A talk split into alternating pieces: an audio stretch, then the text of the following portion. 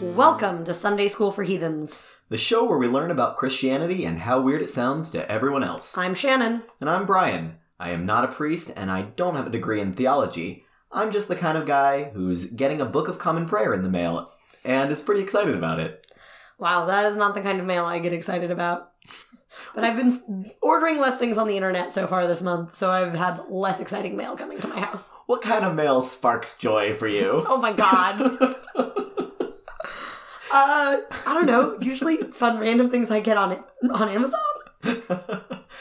the best part is that reference is going to be even more out of date by the time this this episode airs. I don't know. I think the uh, Mari Kondo Spark Joy will live for a long time. Okay. Because I read her book like ages ago. So the idea of thinking about if something sparks joy was already old hat to me before her Netflix series came out. That's fair. And now it's just back. So I think it's stuck around. It's going to stick around for a while. that also sounds very you, just that concept. Yeah. And I still have too much stuff. It happens. I'm overdue for a round of the KonMari. Okay. What are we talking about this week, Brian? This week, we're talking about the parable of the Good Samaritan.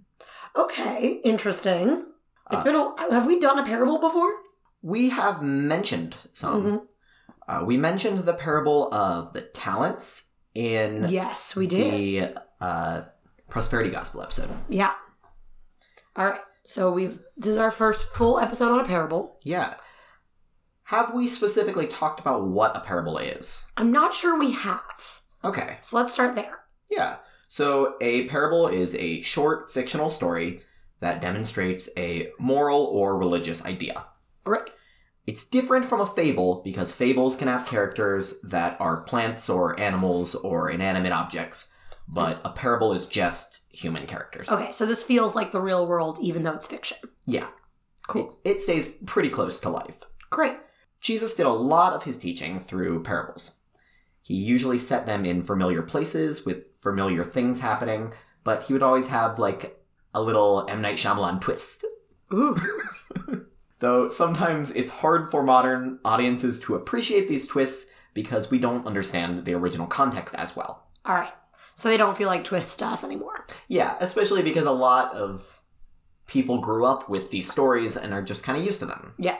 There's no surprise. Exactly. So this parable that we're talking about, the parable of the good Samaritan, is only in the Gospel of Luke.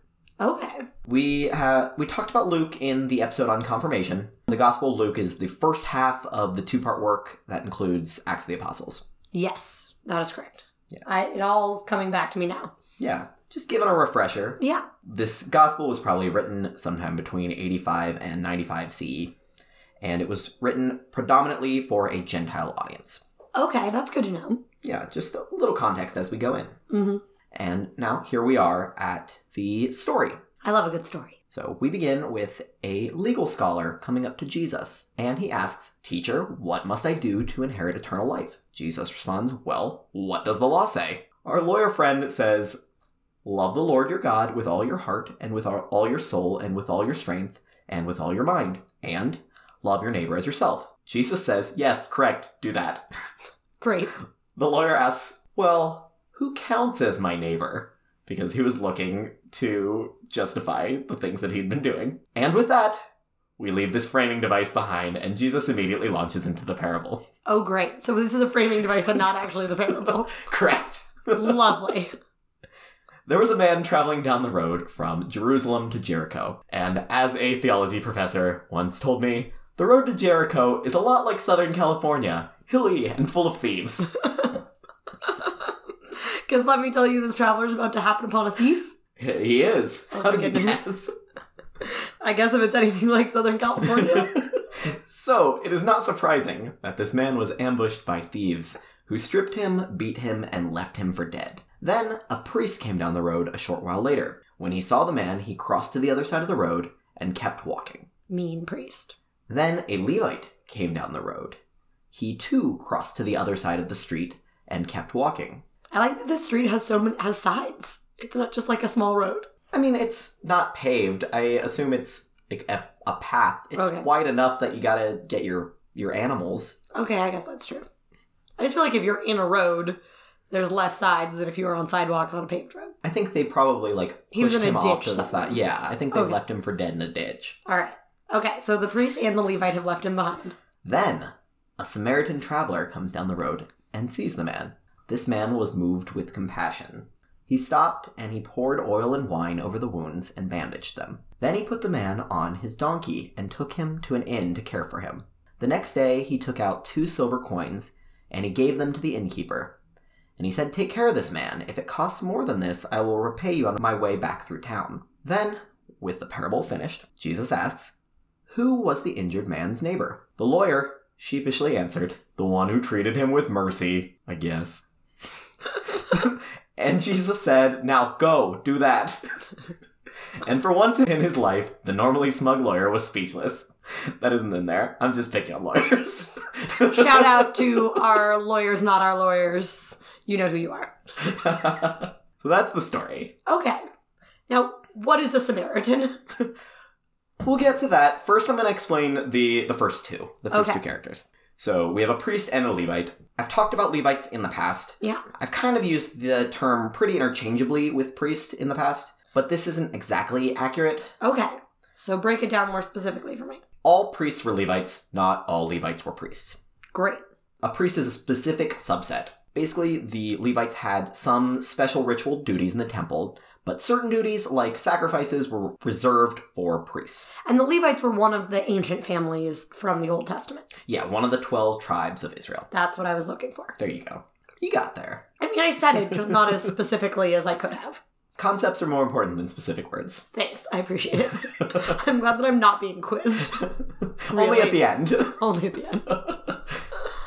So, the three basic classes of religious people would have been priests, then Levites, then lay people, or just whether the average Israelite. Okay. So, it would be expected that the third person to come along down the road would be just a regular Jewish person. Uh, there are some people who actually theorize that Jesus' original story was about three different Jewish people instead of having the third person be a Samaritan, because it wouldn't have been common for a Samaritan to be on that road. These people believe that Luke changed it for his Gentile audience, but we can't really prove it either way. Okay. So some people think it's a anti-Semitic later addition. Ah. Not all people think that. That's just an opinion that's out there. The idea being that if the third person is not also a member of the Jewish community, then it's no longer like some Jews are good too. You re- you remove the redeeming Jew from the story. Exactly. Okay. We're painting a bad picture of Jewish people, sort of.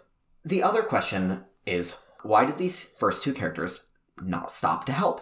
Uh, Great question. There's a couple of pretty good reasons for why they didn't. The first is very basic safety.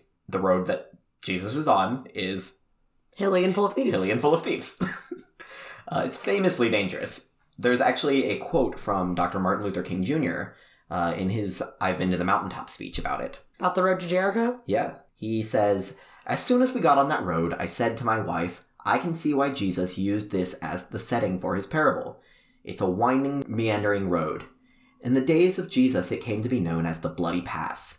And you know, it's possible that the priest and the Levite looked over that man on the ground and wondered if the robbers were still around.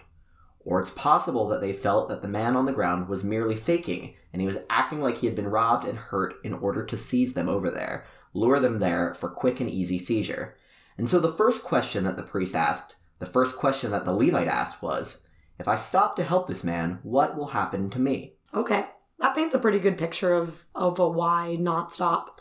Yeah, I figured I'd leave it to Dr. King because much better speaker than I am. Much better speaker than most people.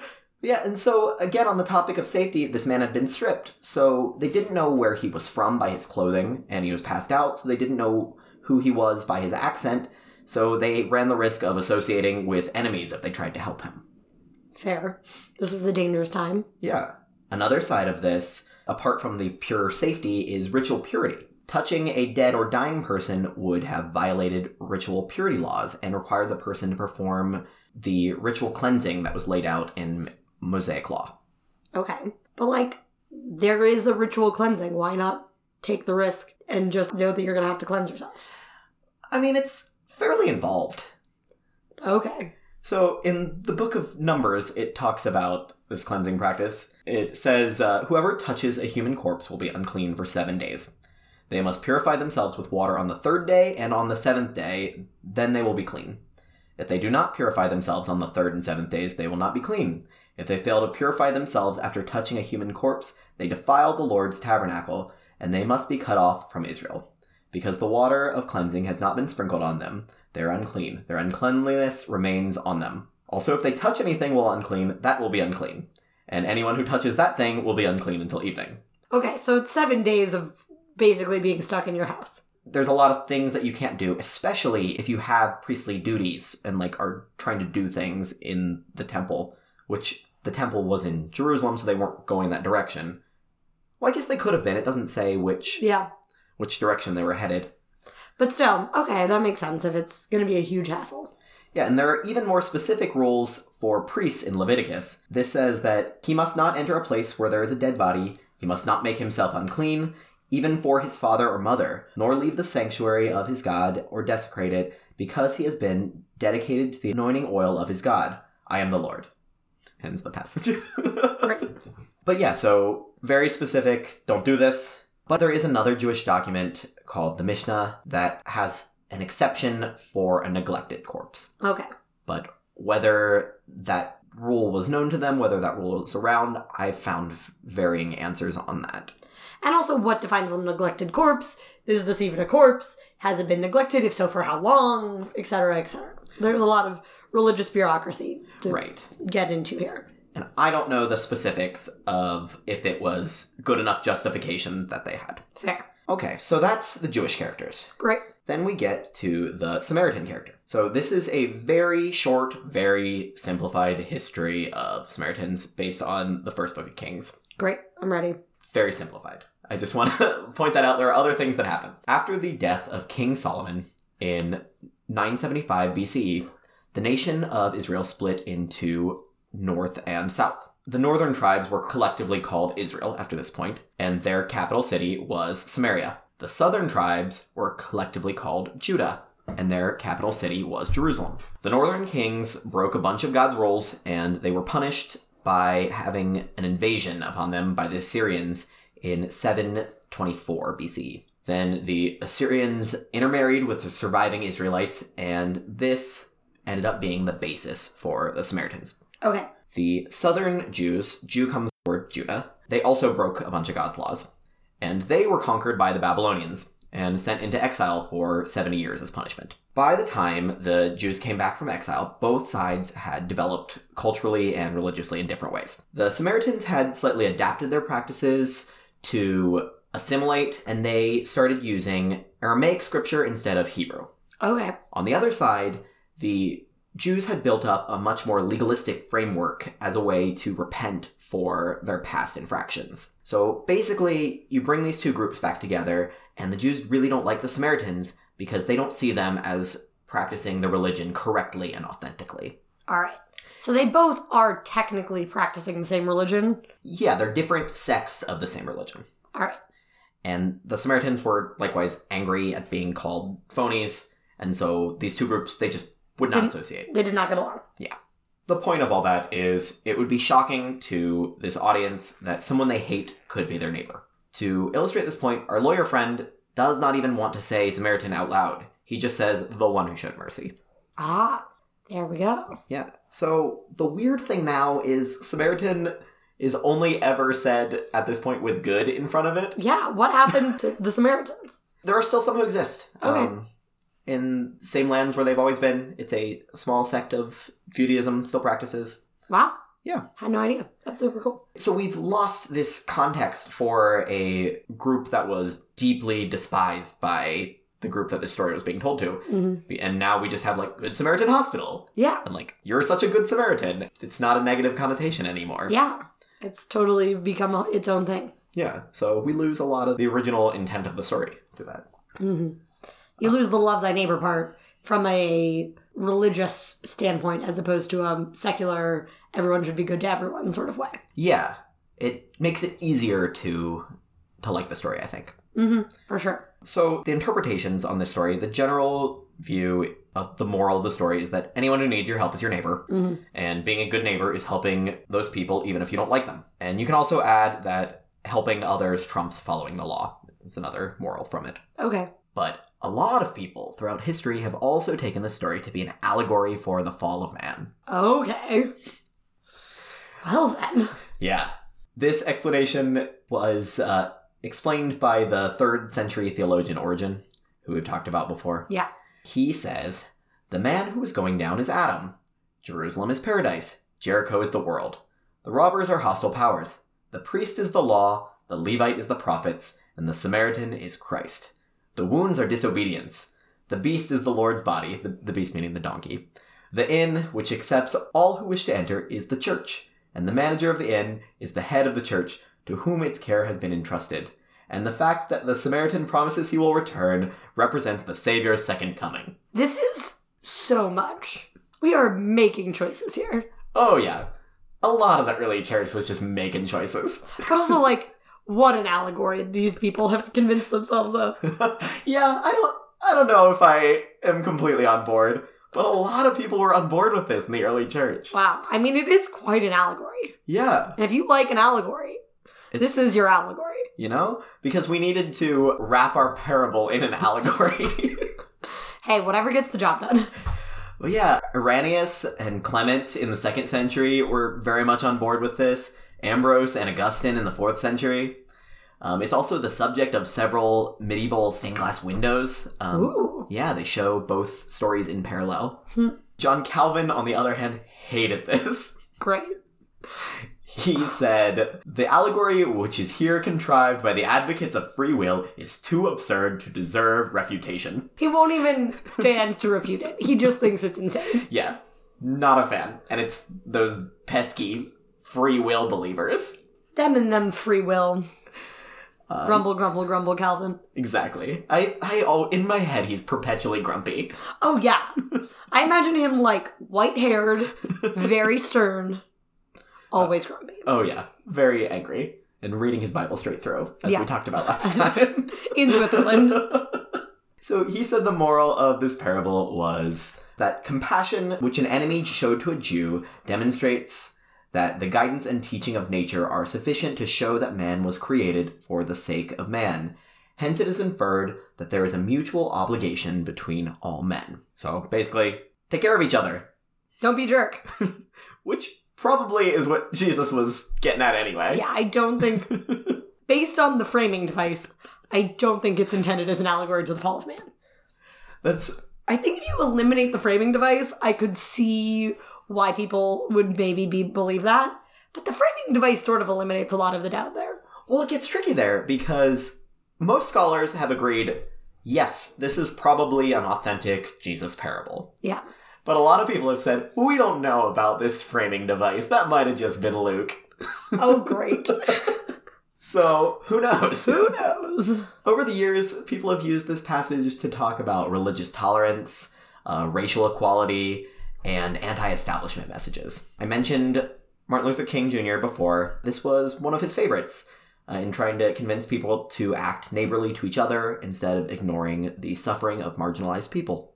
That's where, and especially if you go all the way back to the political implications of what being a Samaritan meant at the time, it is even more powerful. Exactly. Today, a lot of people will substitute Muslim in for Samaritan because that makes more sense to a lot of people in our society today where there's a lot of tension between Christians and Muslims. I can see that. That's what I've got on the parable of the Good Samaritan. That's awesome. What a sweet, heartwarming story. Yeah. Or a very complicated allegory, Or depending a- on who you ask. Very, very complicated allegory. Woof. Well, uh, let's put that allegory to bed, take a break, and then we'll come back for some fun. And we're back. And it is time for the patronage pop quiz, where I tell Shannon about a saint and she has to guess what they are the patron of. All right, I did okay last week. Yeah. So, what have I got for myself this week? Well, this week was a suggestion from Anakin and Sharon. Ooh, they have good feelings on Saints, so I'm excited. Whoever Anakin and Sharon have cooked up for us Yeah, they're uh, a couple Catholic friends of mine, and mine, and our yeah ours ours collectively. yes, Th- but they're they're Catholic, so they're mine. yes. But I introduced you to them. Fair enough. yeah, I was explaining more to the listeners than I was trying to exclude you. That's fair. But yes, it is true. Anakin and Sharon are both Catholic, and they know some fun things about saints. So, what saint did they recommend? they recommended Saint Sebaldus. Oh wow, I I didn't- haven't don't heard of know that if- one. Yeah, I don't know if I'm pronouncing that right, but that's what we're going with. Great. He was born in 8th century in England. Okay. He was the son of a Danish chieftain who had settled in England. He felt the call to serve God from an early age, and so he joined up with three children of the king of Brittany Willibald, Wunibald, and Walpurgis. Great names, Yeah. man. and they dedicated themselves to religious asceticism. They picked Willibald as their leader because he was the oldest, and the group decided to travel to Rome as pilgrims. When they got there, the Pope appointed Willibald a bishop and sent the group to the Reichswald area of Germany. While working there as a missionary, he performed several miracles. This is Sebaldus, not uh, Willibald, Okay, though he might have also performed miracles. I Okay. don't know. but we're talking about our actual saint. Once he converted stones into bread and water into wine to feed his fellow missionaries. That sounds familiar. Yeah, I don't know why if they were like really hungry they needed wine. But- you always need wine. Nice perk. I mean, I think it's probably because water wasn't good, and so you, all you did was drink wine. That's fair. Another time when a profane blasphemer was heckling him, he prayed and the earth opened up to swallow this guy. Oh my god, I love it. And as he fell into the earth, he asked for forgiveness and was spat back out. He earthbent that. Oh, absolutely. Sebaldus, early earthbender. Oh yeah. Or late earthbender, depending on what that timeline is. I don't know. Me either. I only know religion. We've been over this. That's true. One time, when a poor peasant was blinded by his lord, Sebaldus restored the man's eyes by praying over him. And then this miracle is his most famous. He once took shelter in a peasant's cottage on a snowy night, but found it was almost as cold inside because the fire was low. Sebaldus suggested that more fuel should be put on the fire, but the man answered that he was too poor to keep up a decent fire. So Sebaldus turned to the housewife and asked her to bring in a bundle of long icicles that were hanging from the eaves. So she did. And he threw them on the fire, and they soon had a roaring fire in the hearth. Amazing. Probably in part because he was so good at miracles, he was a very popular preacher and converted many people.